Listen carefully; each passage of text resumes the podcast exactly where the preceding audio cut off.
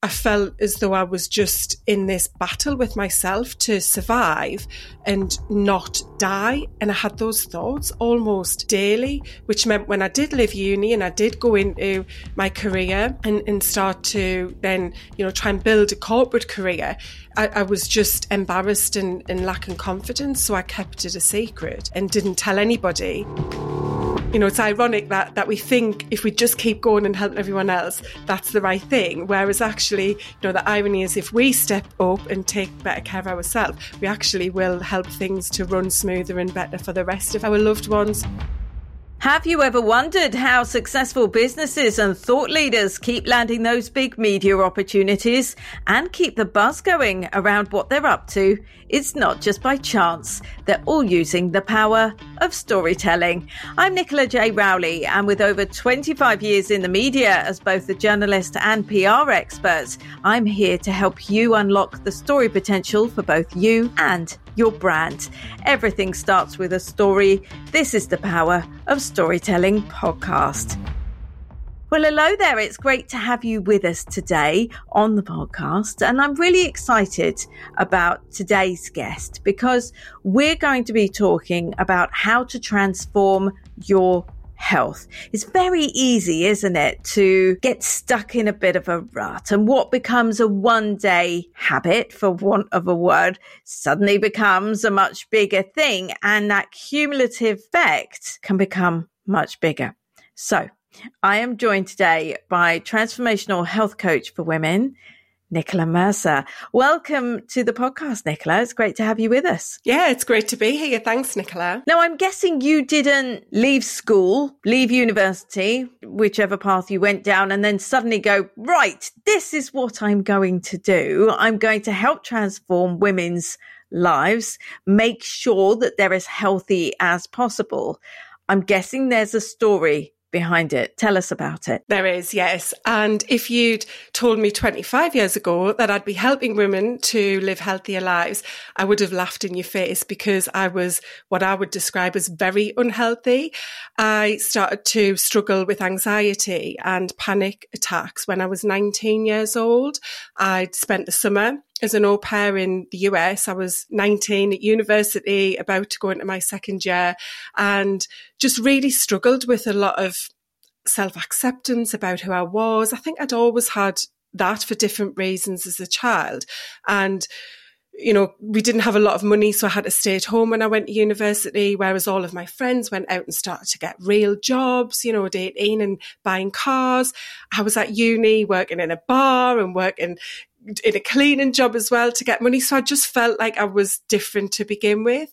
And then going off traveling for the summer and coming back having put on quite a bit of weight and being pushed back into that uni life just did something to me and, and triggered my very first panic attack, which, you know, back in 1995 when this happened was something I had no knowledge about. I didn't know what was happening. And I honestly thought I was going to die. And I think my parents thought I was going to die because it was so extreme.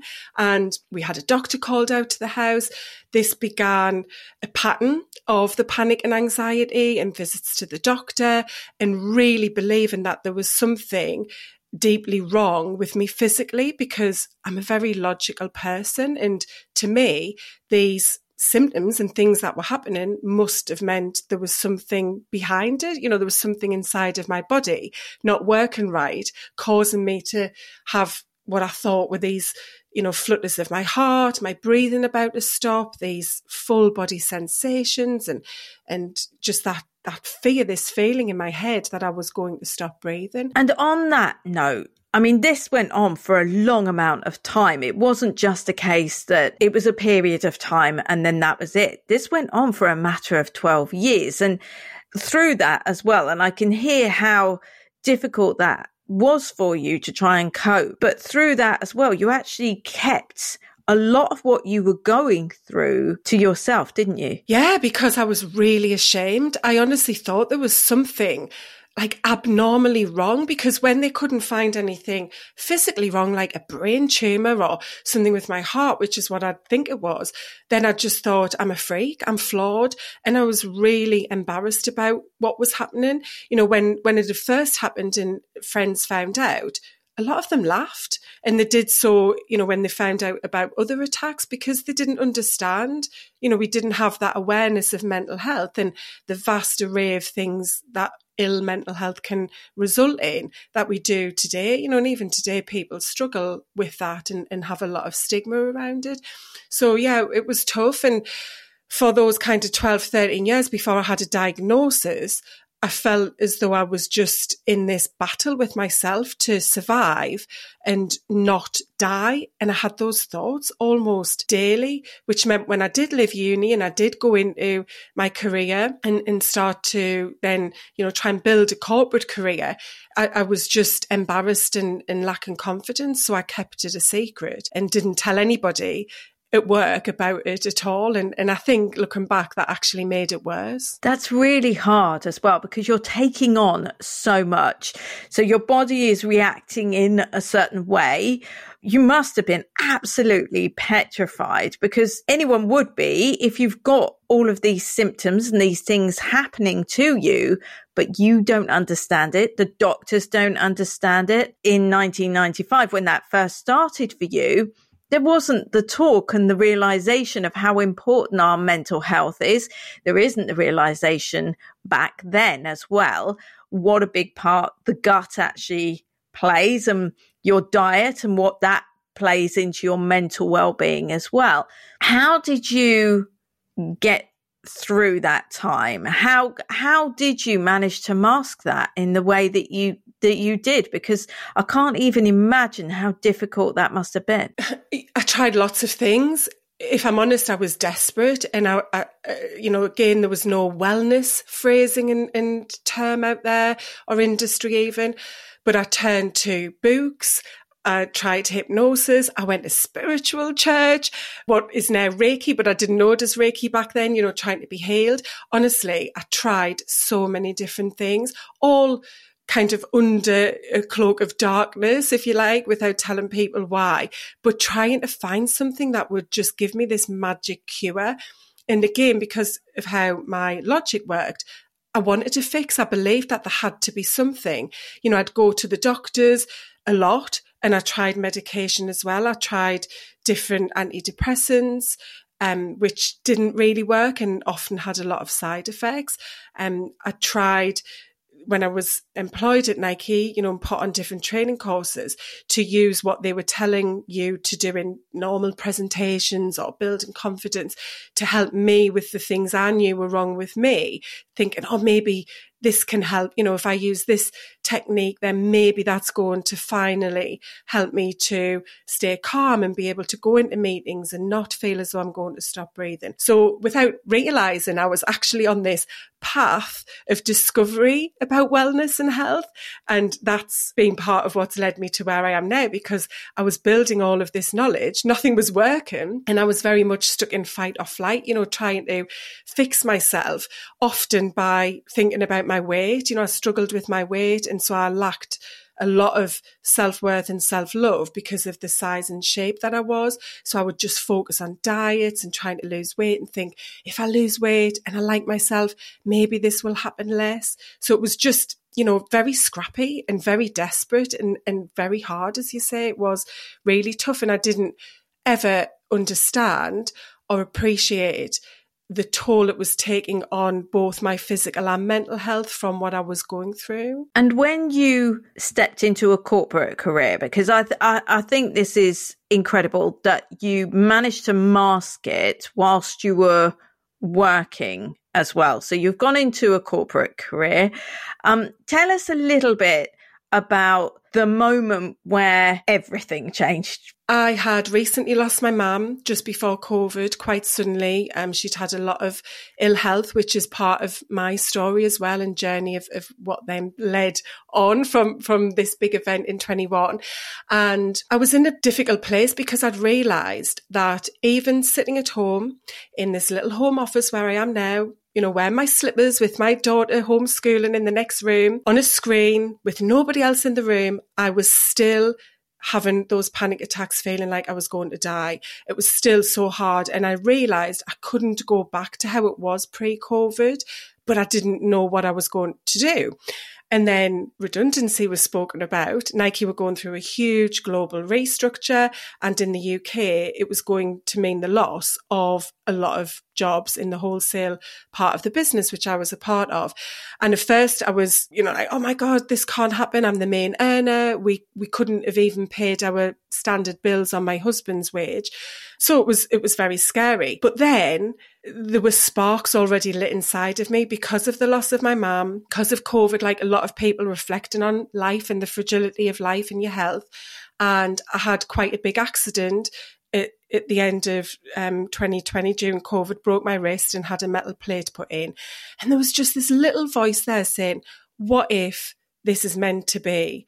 What if this is your get out of jail free card? Now, it wasn't get out of jail free because I needed money and an income, but it was like, this might be it because then you don't have to go back to this pre-COVID world and be with real people in these big meetings and conferences and being put, you know, under pressure to have to speak up and present and so on. And it all happened very quickly. And, and it was a very difficult time because I, I did love being part of Nike and I loved the team and we hadn't been with each other, you know, for a while since the lockdown had started. Um, but yeah, once once it was final, which happened, as I say, really fast within a matter of weeks, and I knew that I was leaving less than two weeks later, there was just this little spark, and I, I didn't know what I was going to do. I always say I had no plan B, but there was something there that triggered something inside of me that said, this is it. You're just coming up to 45. Look how your life has been do you want to end up like your mom? And I hate saying that because I love my mom so much, but a lot of her challenges were lifestyle related. So yeah, that was the beginning of what if, what, what's next, what could be.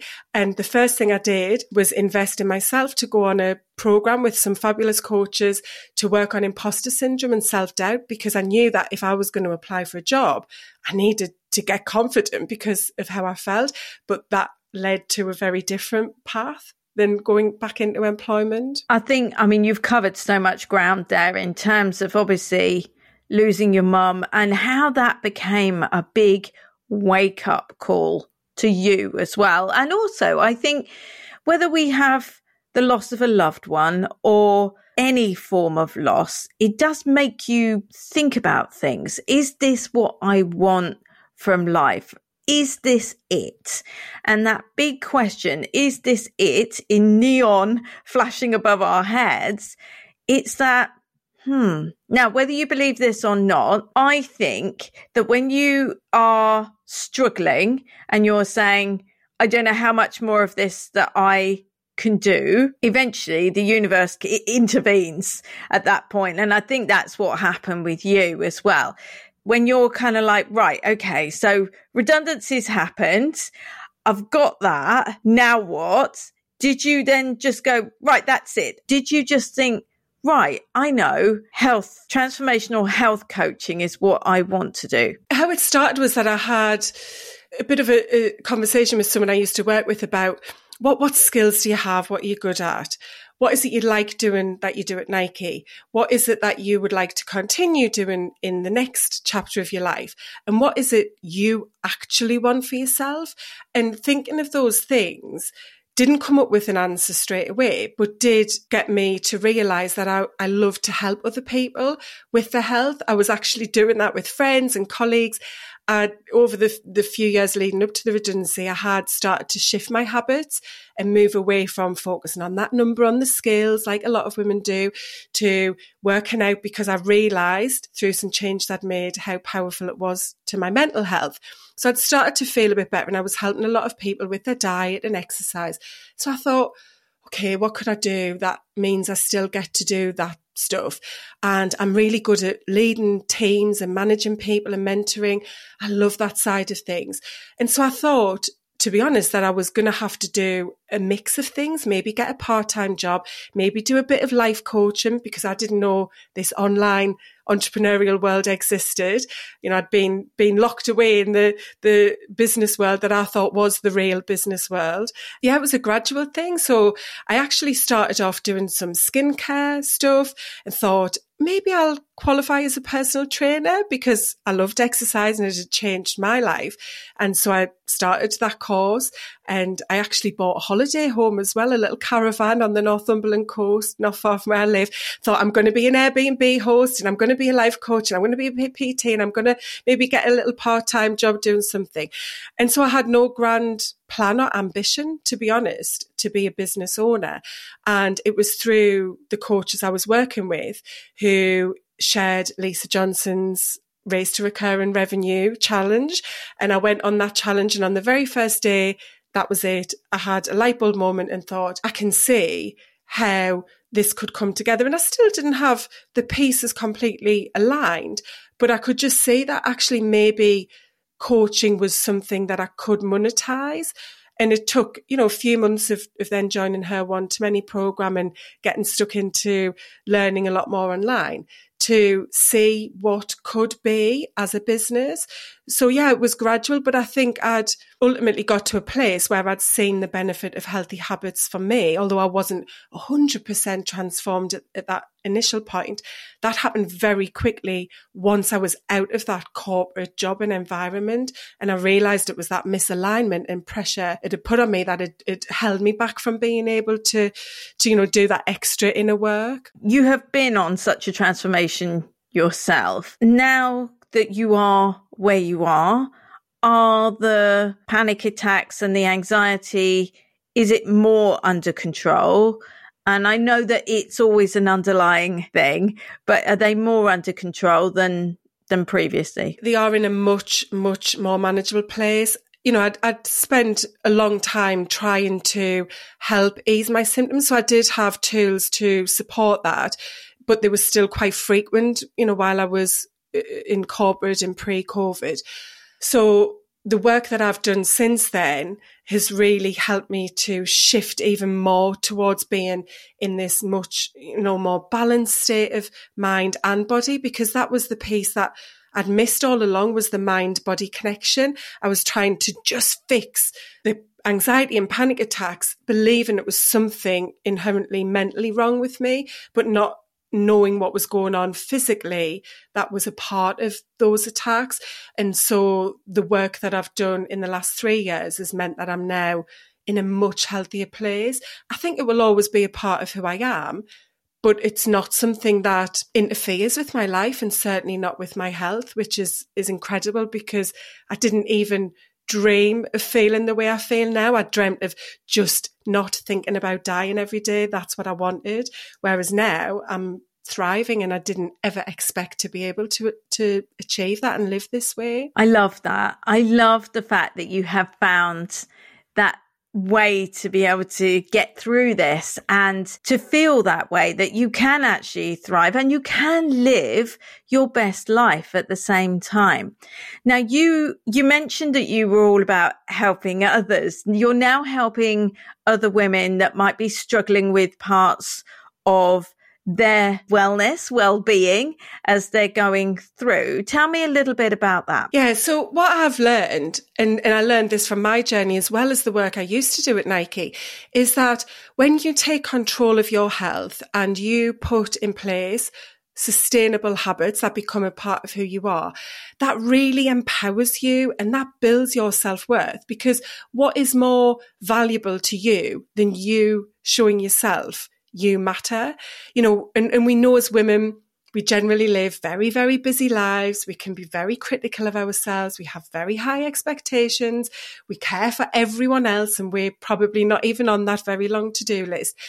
But when you pause and get clear about what you need to be able to live the life you want, Because when your cup is full or you put your oxygen mask on, you know, all of those analogies we're used to hearing, you're actually going to make things better for everybody else. You know, it's ironic that that we think if we just keep going and helping everyone else, that's the right thing. Whereas actually, you know, the irony is if we step up and take better care of ourselves, we actually will help things to run smoother and better for the rest of our loved ones and so on. So yeah, help women to build those new habits that they want to feel self worth and self belief because we're all here just once. You know, we get one shot at it and we don't want to get to the end of our life and have those regrets looking back. So I want women to be really empowered to know that taking care of your health isn't selfish.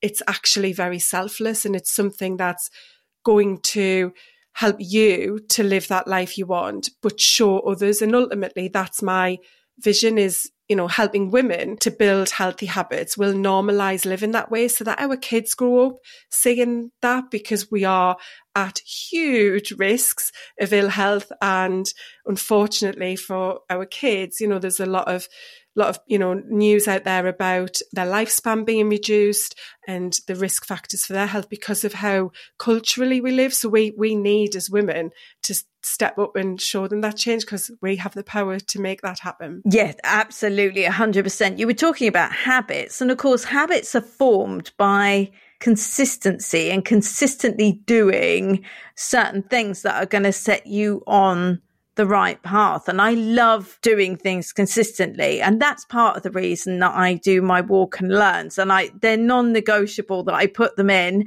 every single day and go out with PR dog and we're out there for like an hour, hour and a half on our walks and I'm listening to audiobooks or I'm listening to other podcasts because learning is obviously like that's helping expand my mind, but also the walking, it's getting into that habit, but it is finding those habits that you can stick to, that you can make non negotiable, that makes all the difference. Yeah, absolutely. And where a lot of people come from when they try to form new habits and, and what leads to usually failure is that you're coming from a place of like negativity and deprivation. You're like, oh, I must do that.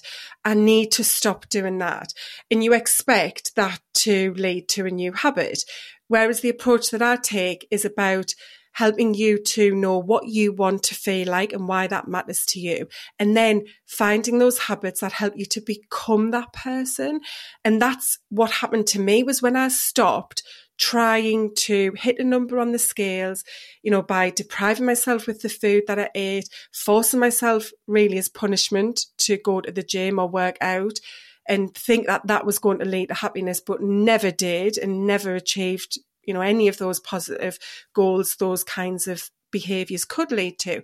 And I switched that to instead being about someone who actually could feel calmer, control those anxiety and panic attacks and just learn to like themselves.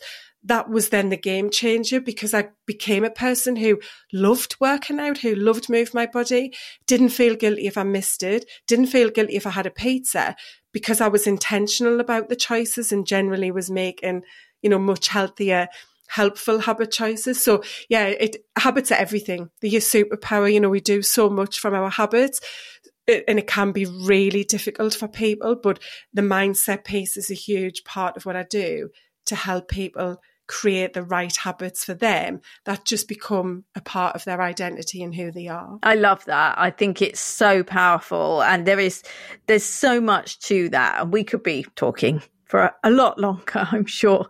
Um, Nicola, if someone wants to find you and to understand how you might be able to help them, where can they connect with you? So I love to hang out on Instagram. I'm always showing stories and, you know, behind the scenes of my own healthy habits. So you can connect with me there, life now underscore coaching. And I'm also on LinkedIn a lot as well as Nicola Mercer. And I have my own podcast, Live Healthy Now. So if you are looking to create those new habits, lots of inspiration there for all kinds of things to really open up what health is, because that's a big part of it, isn't it? People think just of your diet or exercise when it comes to health, but we know there's so much more to it than that. There absolutely is. And if you are thinking, well, hang on a second, I want to get my story out there in a bigger way so that I can reach more people, transform other people's lives through what it is that I do, why don't you take our free quiz, pr-quiz.com, and see whether or not you are ready to get started with PR. Until next time on the podcast, I'll see you then.